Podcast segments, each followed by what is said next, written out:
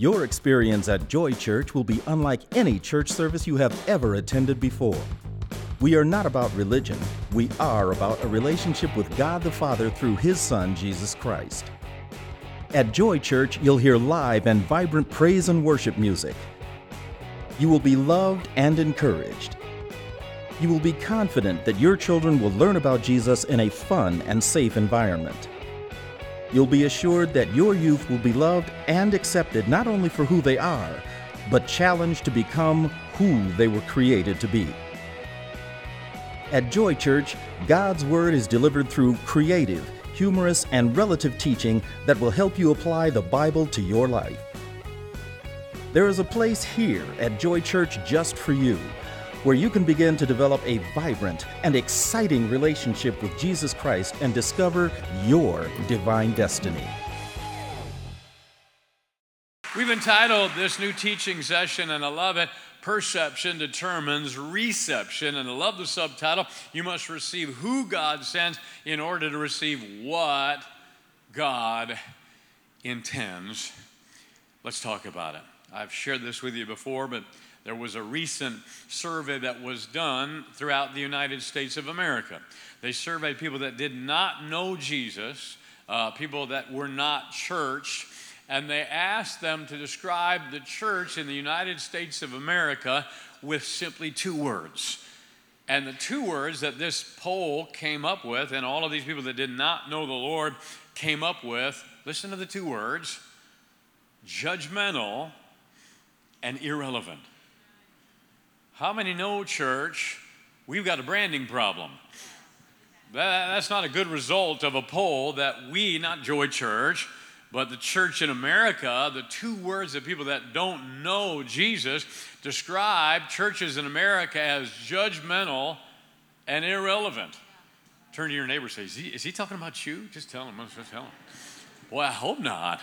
So, how many know in order to change the reception of the church, we're going to have to change the perception of the church or we will go extinct.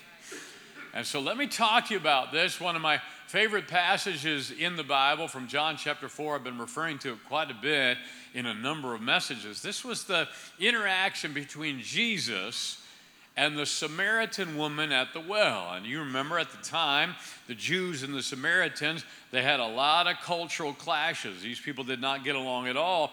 And Jesus made a beeline, crossed a bridge, if you will, to get to this woman, to get to this culture, and to bring her to him. And I've talked all about it when they initially con- contacted over the well. Uh, you remember the whole thing. That little woman tried to drag Jesus into three different ditches. We talked about them before. Those ditches were race, religion, and reason. And boy, that's pretty appropriate for the time. That seems to be the talking points and the divisive points uh, in this country right now is race and reason and religion.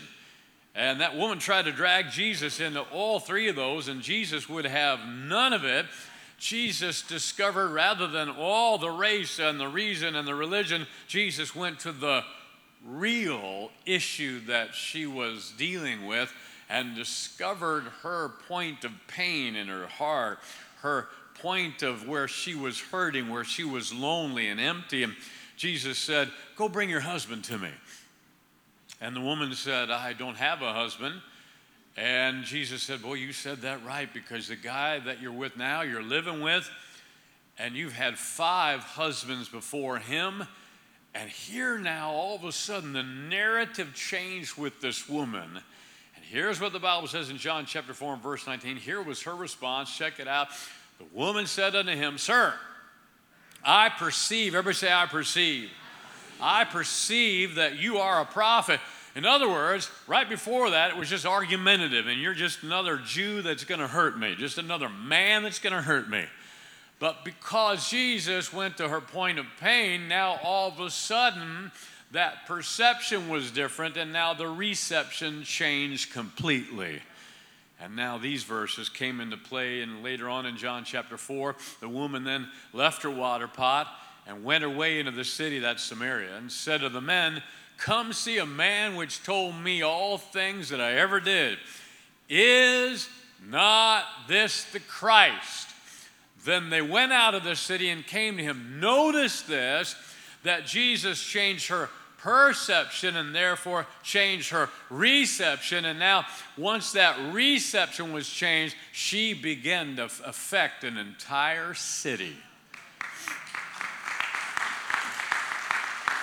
Look at the last verse in John chapter 4, check it out. And many of the Samaritans of that city believed on him for the saying of the woman, which testified, He told me all that ever I did. And listen to me closely.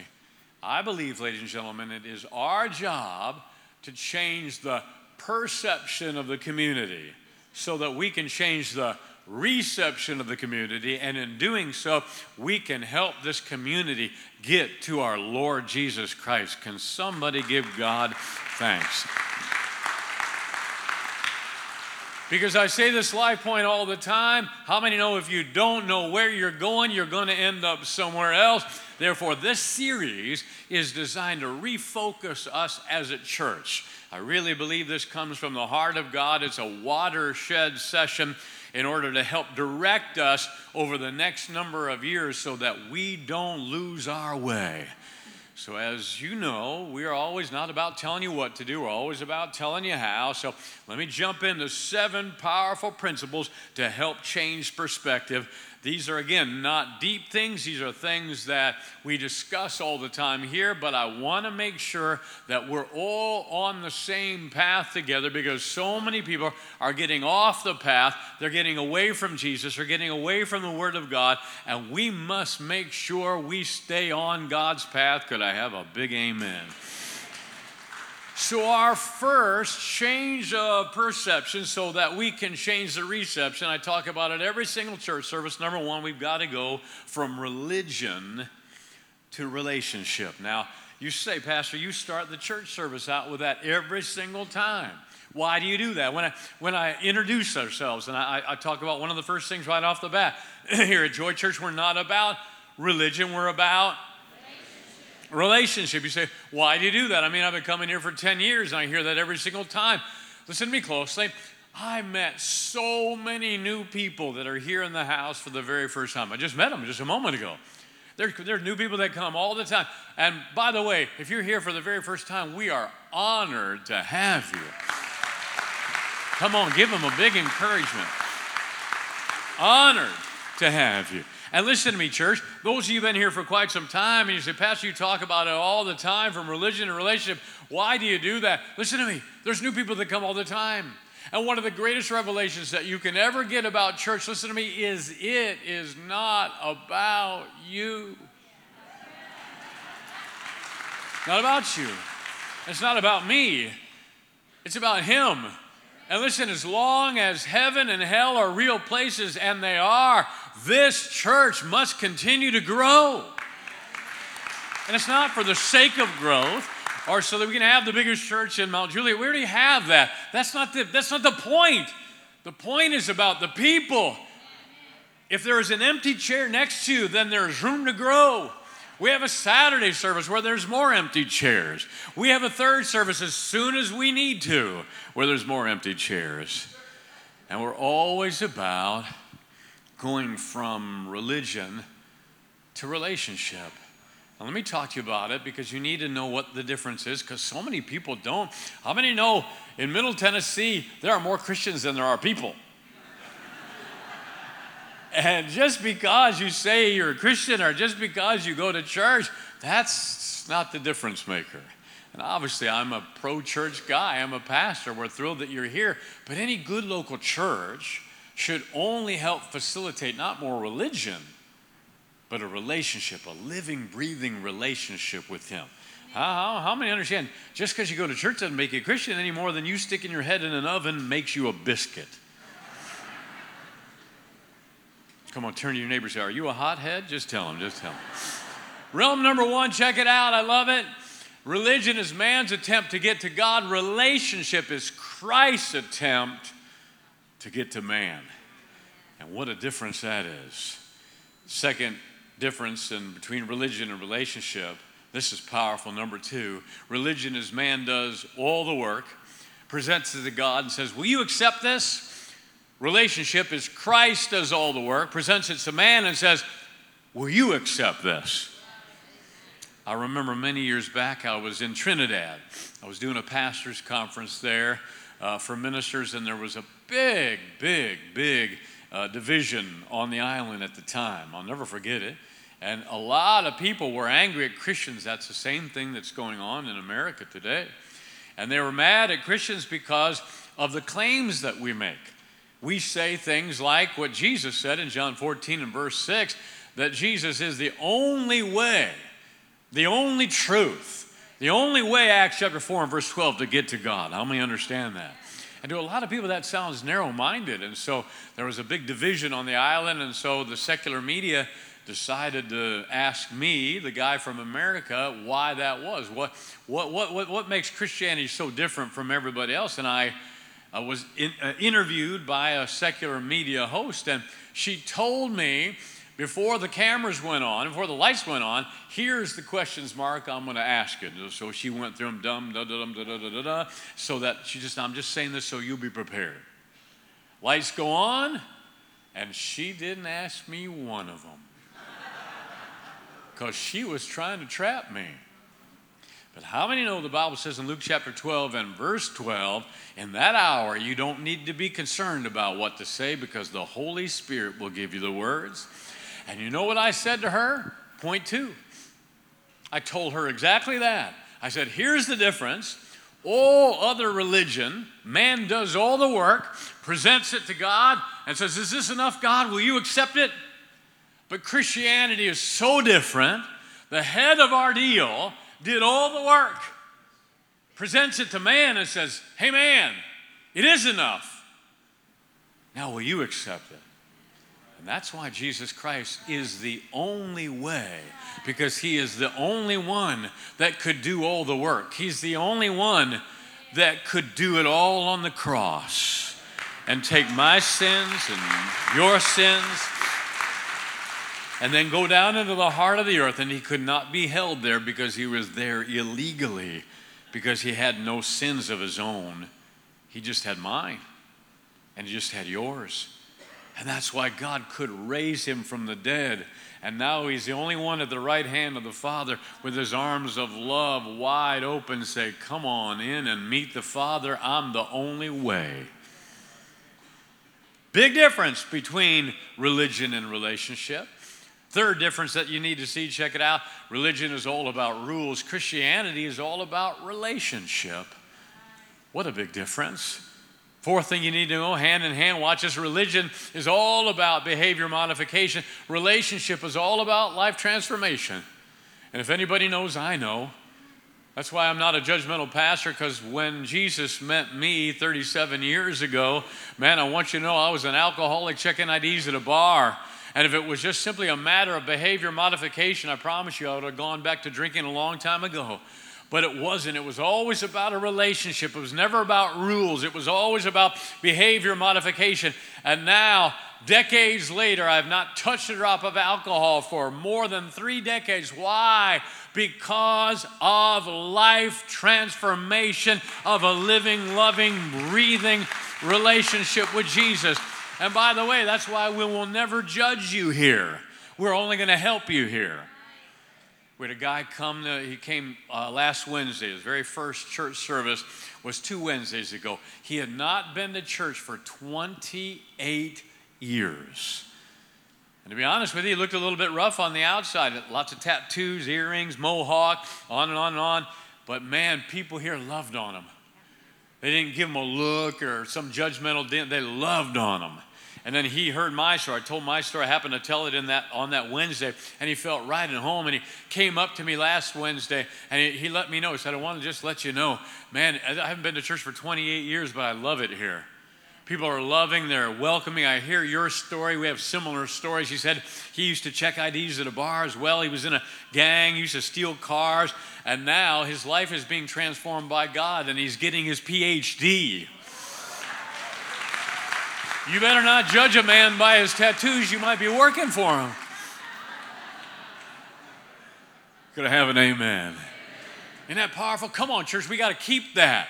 We got to keep that as something beautiful where we have people coming in from all walks of life and you don't give them that nasty Pharisaical church look. Like the rock, I, I smell what you're cooking right now. Number five, check it out. Religion is a have to, relationship is a get to. Just talking to a dentist the other day, and he was telling me, he said, Pastor, I came from another denomination, another church where, quite honestly, the church was not life giving at all. I wasn't growing. It, it, it, was just, it was quite religious. And so they made the trip over here, and it was new to them. This kind of atmosphere where we really uh, talk about relationship was new to them. But he said, I love it said, For the first time in my life, I'm now starting to come on Wednesday. I'm never a Wednesday churchgoer. And you know what? Even though sometimes I'm tired, it's a get to and not a have to. That's what he said. And listen, I realize sometimes, you know, we don't always feel like going to church. Look, I'm the pastor, and there's sometimes I don't feel like coming to church. And we make a decision to do it. I get that. But overall, man, my Christianity is a get to, not a have to. And that's the difference between religion and relationship, is this helping anybody? This church wants to put the fun back in fundamental. And I don't mean compromise, that I don't mean create God in your own image. I don't mean any of that nonsense. You know better than that. But the Bible says, Proverbs 17 22, a merry heart does good like a medicine. The Bible says, Psalms 122 and verse 1, I was glad when I came into the house of the Lord. Not mad or sad, but glad. Glad. Romans 14 and verse 17. The kingdom of God is not in meat or drink, or that means not rules or regulations, but in righteousness, peace, and joy in the Holy Spirit. If there is no joy at your church, dear me, you ought to get out of there because that is evidence that the Spirit of God is not there. Come on, there ought to be a smile on your face. If you're really a born again child of God, earth is the only hell you'll ever know. And when it's 97 degrees out like it is today, that's as close to hell as you're ever going to get. Let your heart notify your face that you're saved. Hello, this is your heart. You're going to heaven. Please notify your face. Some of you look like you've been born in a pickle jar. Escape from that. Be free.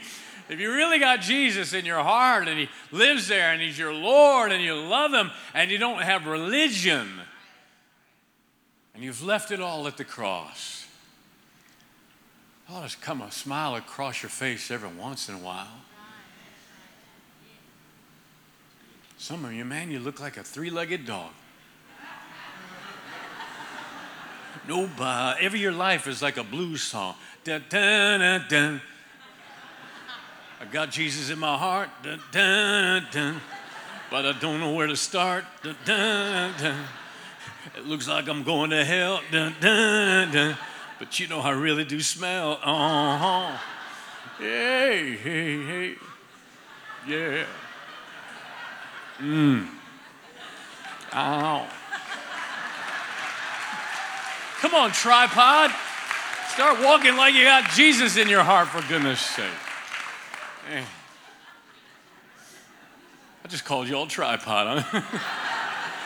You know, you, you, know our broadcast, our, our video cast goes to 28 something countries. There are going to be 28 countries going, wah, wah, wah, wah.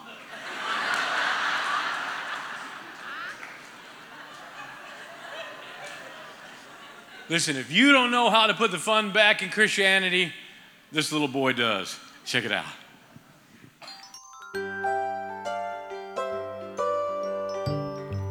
Oh, faith in Bigorra, that's a long day. Whew. Hi, Father O'Malley. Well, hello, Zeke. How are you today? Good. My gosh, you dress so funny. well, this is what I wear for work. It's like my uniform. Well, what's that big band aid? Oh, this? That's not a band aid, son. That's my collar. Well, I don't see the label. Label? You know, the sticker that says kills fleas and ticks. Oh, come on, Catholic brothers and sisters. Come on, clap. You might as well clap. Listen, please don't, if you have a Catholic back, and, we, and we've got lots you, please don't be offended. Please just understand that before the service is over, we will try to offend every denomination. It's a gift. Give us time. Be patient. so, our first transition so that we can help change the perception and therefore the reception, it's got to go from religion to relationship. Got to.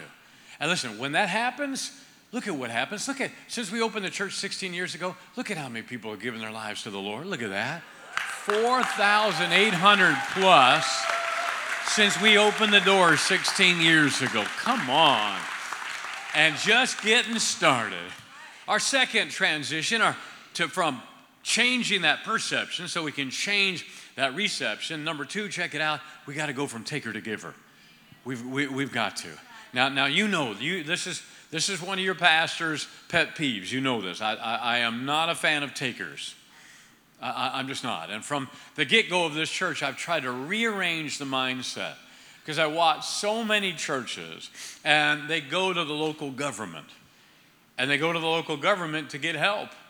And I've tried to reverse that since I've become your pastor. Since we founded the church 16 years ago. And I have really, was not easy at first. It's getting more and more, uh, the mindset is becoming uh, more apparent towards that. And I appreciate that. But it's taken a little bit to work on that. When I first came here, um, I was really big on listen, we've got to reverse that.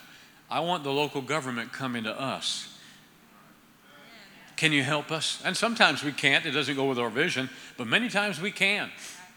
I want to reverse that. We got to stop being takers and we got to start being givers. As you know, we're all about reaching the community. That outreach really personifies it, that three in one. Are you excited about that, everybody? Isn't that new? Clean and single mom. Come on, if you're a single mom or dad, and you ought to be clapping better than that. Yeah, you're clapping like Pastor Dave's going to come over and clean your house. He's not going. It's going to be good. It's going to be, it's going to be good. So we prepared a little video for you. For those of you that are guests, we have a mobile kitchen where we've just gone all over and fed the hungry. Check it out.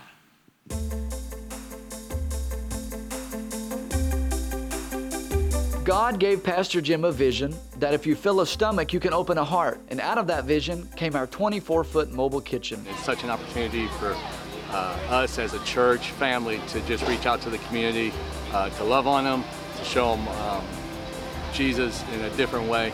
We've already served thousands of free meals in our community in Jesus' name.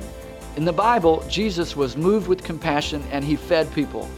Compassion sees a need and meets it. This is an honor to serve the community. It's an honor to be a part of the Joy to Go, feeding thousands and thousands of people showing people the love of Jesus. What an honor it is. And we look forward to more and more and greater and greater. Pastor Jim says if you have compassion, you'll make a difference. Our Joy to Go team is making a difference. People from all walks of life are being fed, loved, and encouraged, and it's all free. Joy to Go is so special to our family. We're out here loving on people, serving the community, being a blessing. It's an honor to serve and give away food in the name of Jesus. We would love you to join us at our next Joy to Go outreach.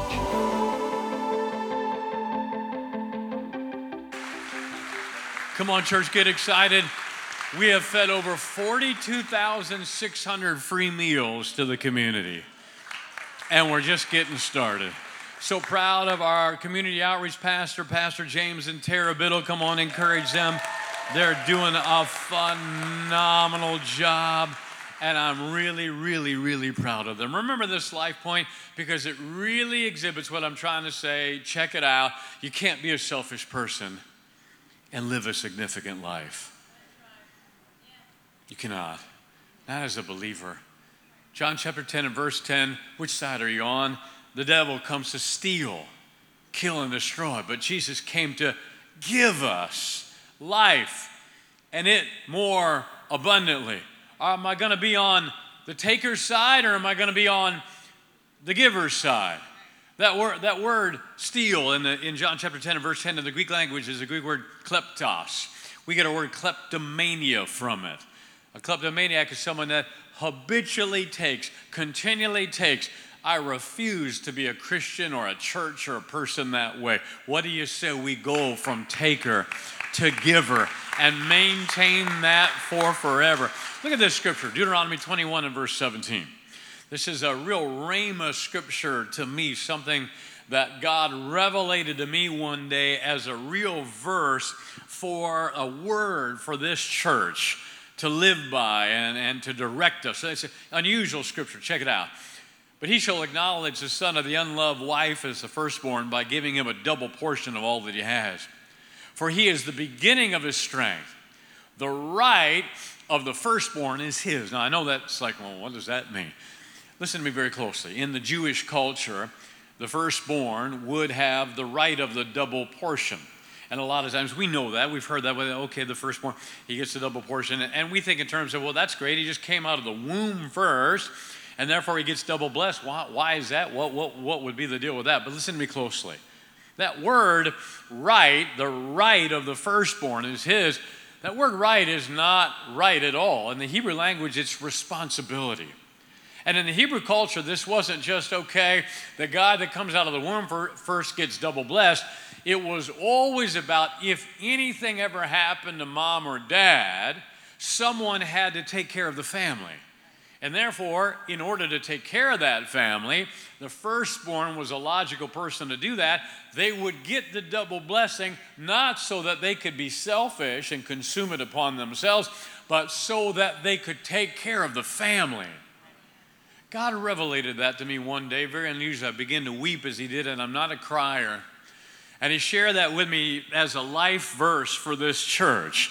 We were, if you will, the firstborn as far as a non denominational kind of church. In our area, we were one of the first ones, really the first one of this type of church to come into Mount Juliet. And we started, knew nobody, and started with 18 people. God has blessed us, folks. We are now at about 2,300 active folks that come and are a part of joy. Come on, give God a better thanks. And we have no debt and we're blessed. But listen to me. We are the firstborn, not just simply so that we can say, yeah, look at us, we're out of debt, we have money in the bank. We are the firstborn, and we have a responsibility to take care of this city. That is our responsibility. Look at the life point, check it out. Our responsibility is to take care of the community. We're not just blessed to be blessed. Listen to me. We have more, but never forget what your more is for.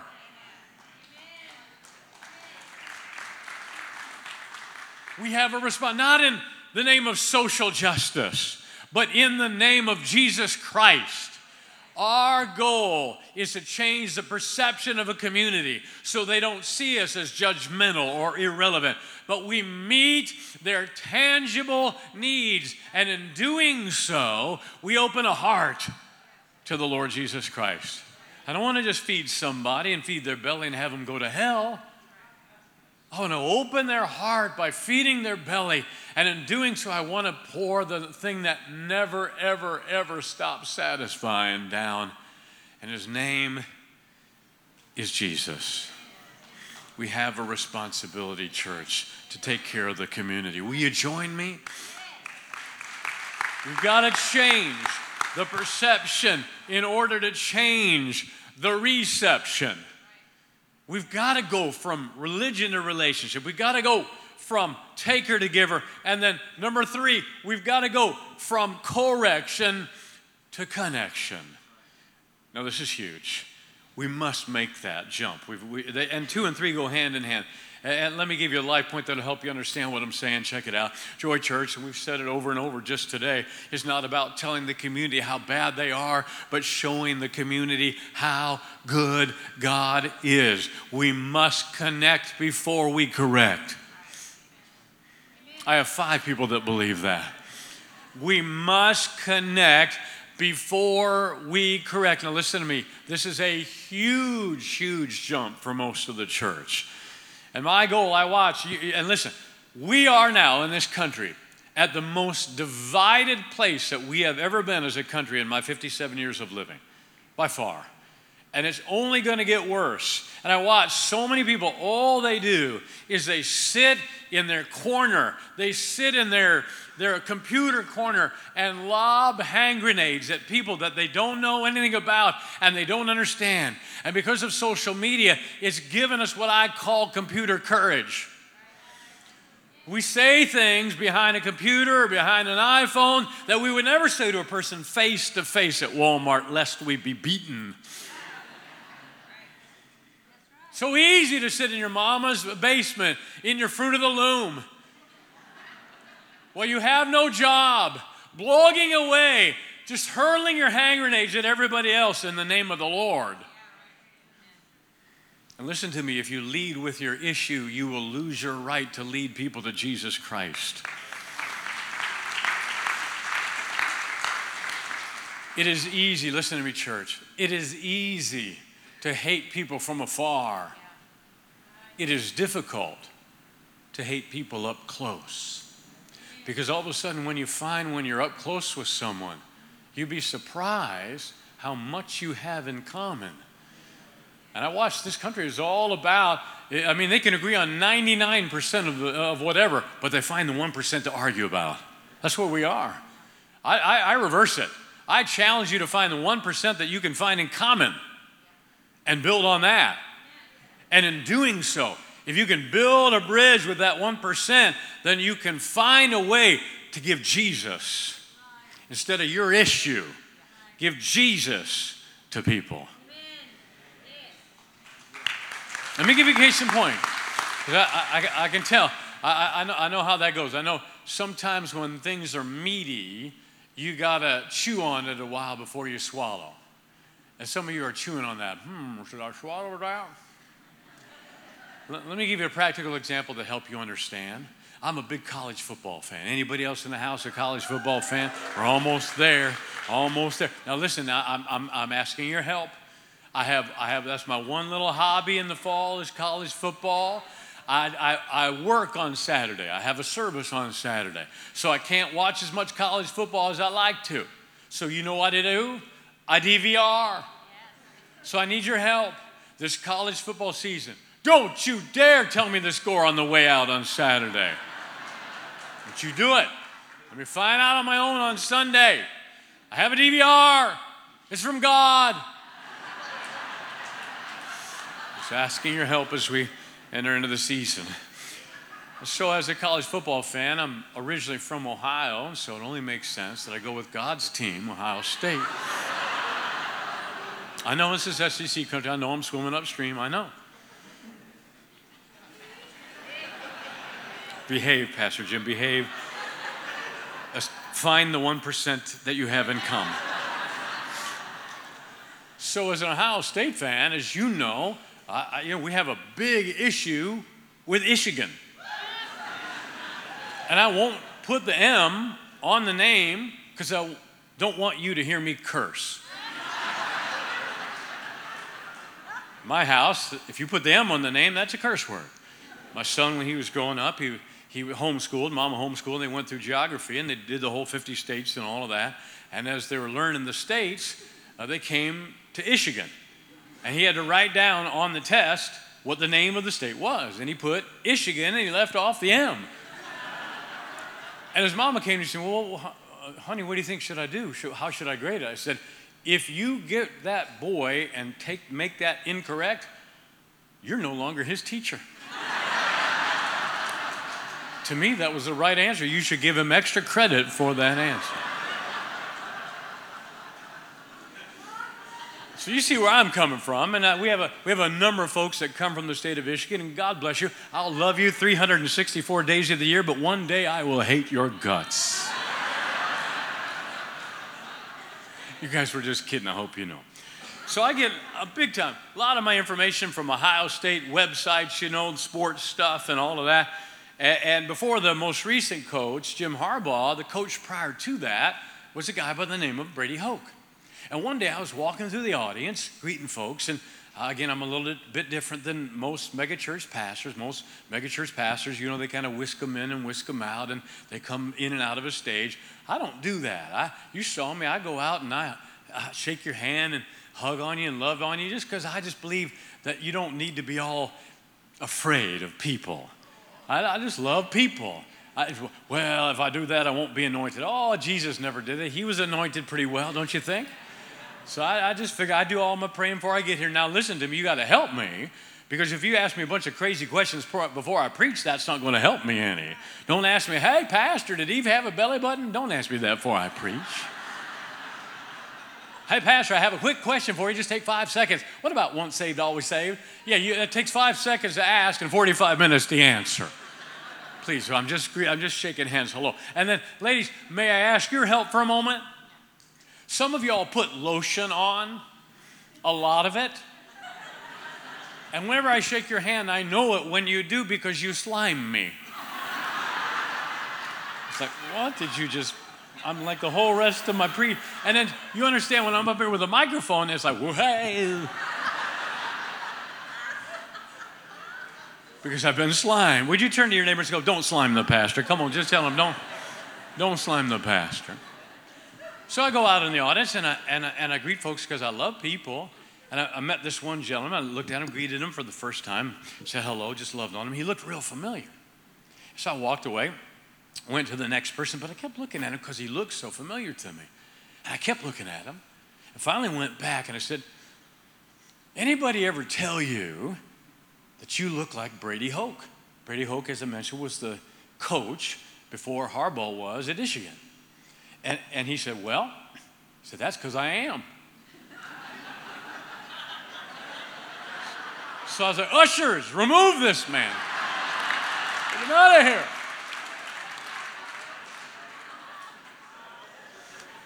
No, we just, if, he, he began to tell me, he said, Well, he said, My daughter uh, has, you know, he was up in Michigan, but my daughter moved here for a job and found your church and loves it.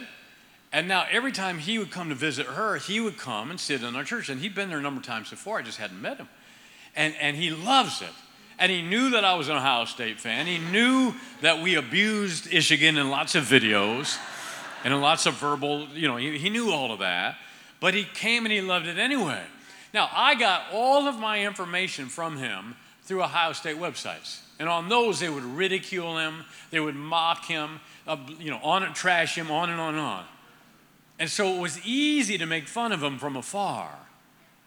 But when I got up close, and began to know Brady, he's one of the nicest people you're ever going to meet. Loves Jesus. Biggest mistake they ever could have made was firing him and hiring Harbaugh. Unless you're here today, Jim, then God bless you.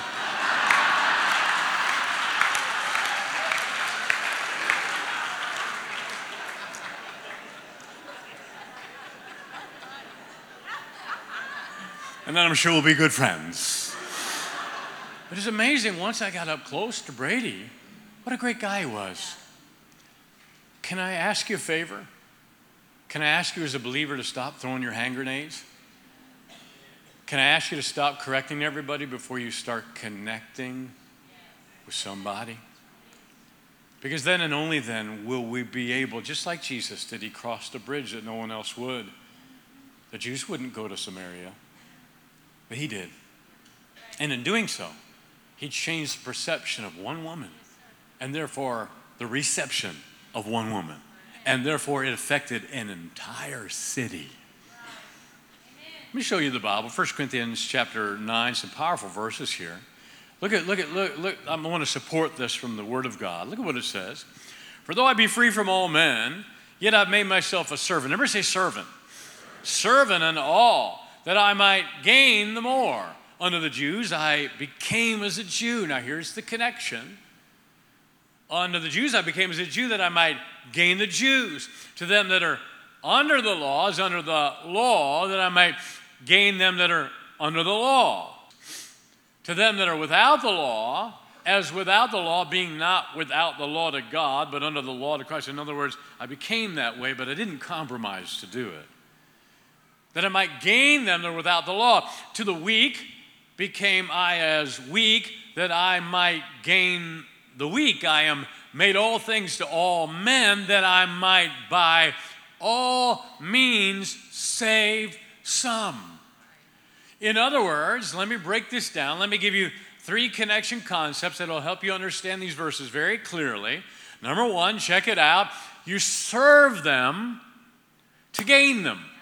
Paul said, I became a servant of them. Why? To gain them. Why do you think that we're out there serving meals? Well, uh, we just came uh, on Friday. We had an outreach at Sweet Cece's. We had a yogurt outreach where we bought uh, 269 people free yogurt. And they were like, Why are you guys doing this? And we said, Well, honestly, so that we could get some free yogurt. we simply wanted to serve them. And I'm telling you, I love that. I love that. Yours just, just it was, but we wanted to serve. We made so many great connections there, and people were asking, "Why are you doing this?" And then, and then as they would leave, we gave them a Joy Church mug with some really cool stuff in it. So it was really cool. The church people, the church people were buying them free yogurt, and then on the way out, we were mugging them.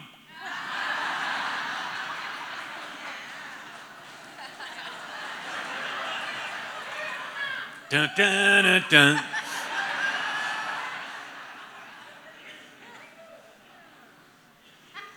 Why do we do that?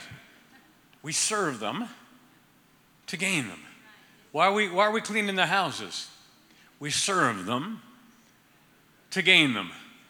Why are we feeding them? We serve them to gain them. You saw that three in one outreach that we're doing in the fall, where, where we have a, a free yard sale. Most churches, they sell their junk so that they can get a new keyboard. We never do that.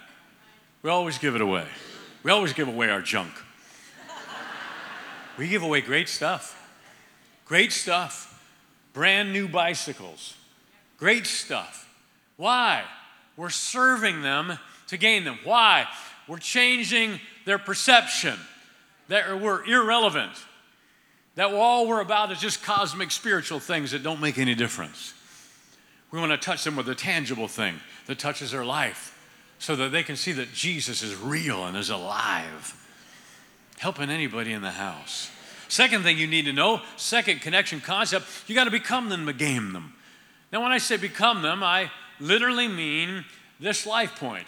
You got to put yourself in their shoes. Compassion always flows from another man's shoes, not out here. How many know if you want to save their soul, you got to jump in their shoes? That's where compassion flows from is when you begin to become them. Like Paul said, I became as a Jew. I became as one without the law. I became as weak. In other words, I began to connect with them and identify them, not just stand over here in my computer courage lobbing hand grenades at them. Why? So that I could change their perception. Why? So that we can change their reception. Why? So that we can give them Jesus. For example, we have a ton of police that come here. It's cut way down on my illegal activity. I said it's cut down, not completely out, but cut down. And, and, and one, of the, the, one of the sergeants told me, they said, Man, Pastor, uh, 85% of us police, we go through divorces. It's such a difficult lifestyle. And so when I heard that stat, all of a sudden I wanted to jump in their shoes. I've not been a policeman. I don't have any family members that are police. I don't fully understand what it means to be a policeman. I just know, God bless you, and we just respect the snot out of you guys. So I wanted to jump in their shoes. So we developed a ministry called Cop Out to help cut down on the 85% divorce rate. We want to send them out on a beautiful night on the town, uh, uh, put them at a beautiful hotel, equip them with the Word of God to help enhance their marriage so that we can do something about it and reach them for Jesus. So we just recently sent out an awesome couple on the SWAT team, Sean and Lori Harden. Check it out.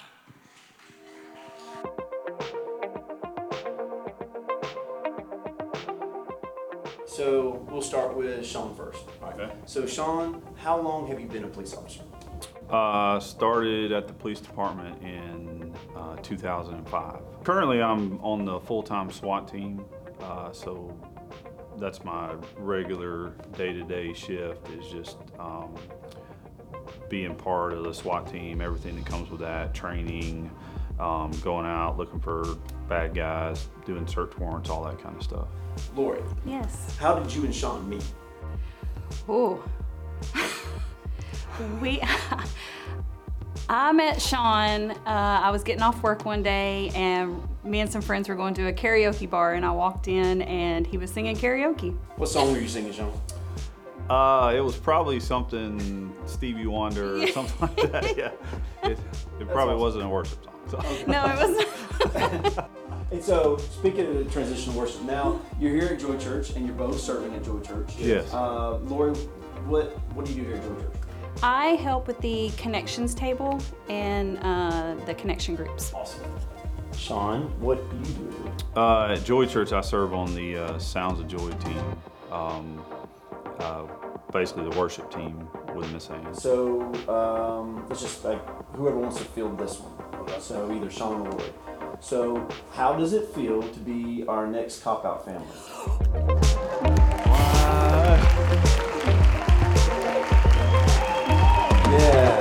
On behalf of Pastor Jim and Miss Ann and your Joy Church family, we want to invest in your marriage. So Oh, wow. of course you'll have a free night out on Joy Church. No It'll be at the. Opry. Everything's paid for. Really Praise nice God. room. Hey, Joy Church, this is uh, Sean and Lori coming at you from the cop out blessing that we received. Uh, we were blown away, uh, huge blessing. We thank you so much, and we're especially thankful for all the staff, for all the amazing people that we have that have great marriages that we can follow in your footsteps, um, to value your marriage, to invest in your marriage. And once again, we thank you and we love you all. Thank you. Thanks.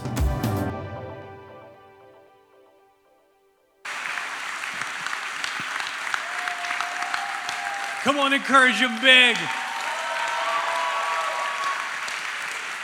I love Lori's expression. And I could just see Sean, my Sherry.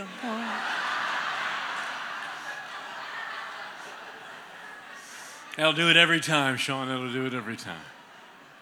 ah, See what I'm talking about? What are we doing? We're serving them. We're becoming like them. We're putting ourselves in their shoes. And we're going to bless as many police that we got in the house. And then from there, we're going out into the community and bless police that they have no idea who we are. Come on. Isn't that great? I love it. I absolutely love it. Please remember this life point. It's just so important. Check it out. Always put yourself in another man's shoes, but never put yourself in another man's sin. And when I say that, that really introduces point three, because you need to know this. We will do everything that we can to reach people, but we will not compromise to do it. We're not going to do it. And I want you to rest assured in that. I've seen a lot of churches walk away from the Word of God in the name of relevance. We're not going to do that. We're going to do everything that we can to reach people. We're going to become as they are. We're going to put ourselves in their shoes. We're going to serve them, but we are not going to compromise to reach them. We're not going to put ourselves in another man's sin. We don't need to perpetuate bondage. Just rest assured, this is one church that will not get off the word of the living God. We do everything we can so that they know we're not judgmental, and everything that we can to be relevant in a biblical, uncompromised way, because I'm convinced more than ever. In order to reach the culture, you have to be different from the culture. If you are exactly the same as the culture, which most churches are trying to do, you can never reach the culture because they won't know the difference. So listen to me, church. Listen to me very, very closely. It's imperative that we change the perception of this region in order to change the reception of this region. Why? I believe with all of my heart, if we do, we can touch a city. Just like that woman, we can touch a city. We can, we can touch Mount Juliet. We can touch Lebanon. We can touch Hermitage. We can even touch Watertown. Wherever it is. If we can find it, we can touch it. Come on, church. Go with me. Go with me. Help me change from judgmental and irrelevant. Help me change the perception so that we can change the reception and we can win an entire city for the Lord.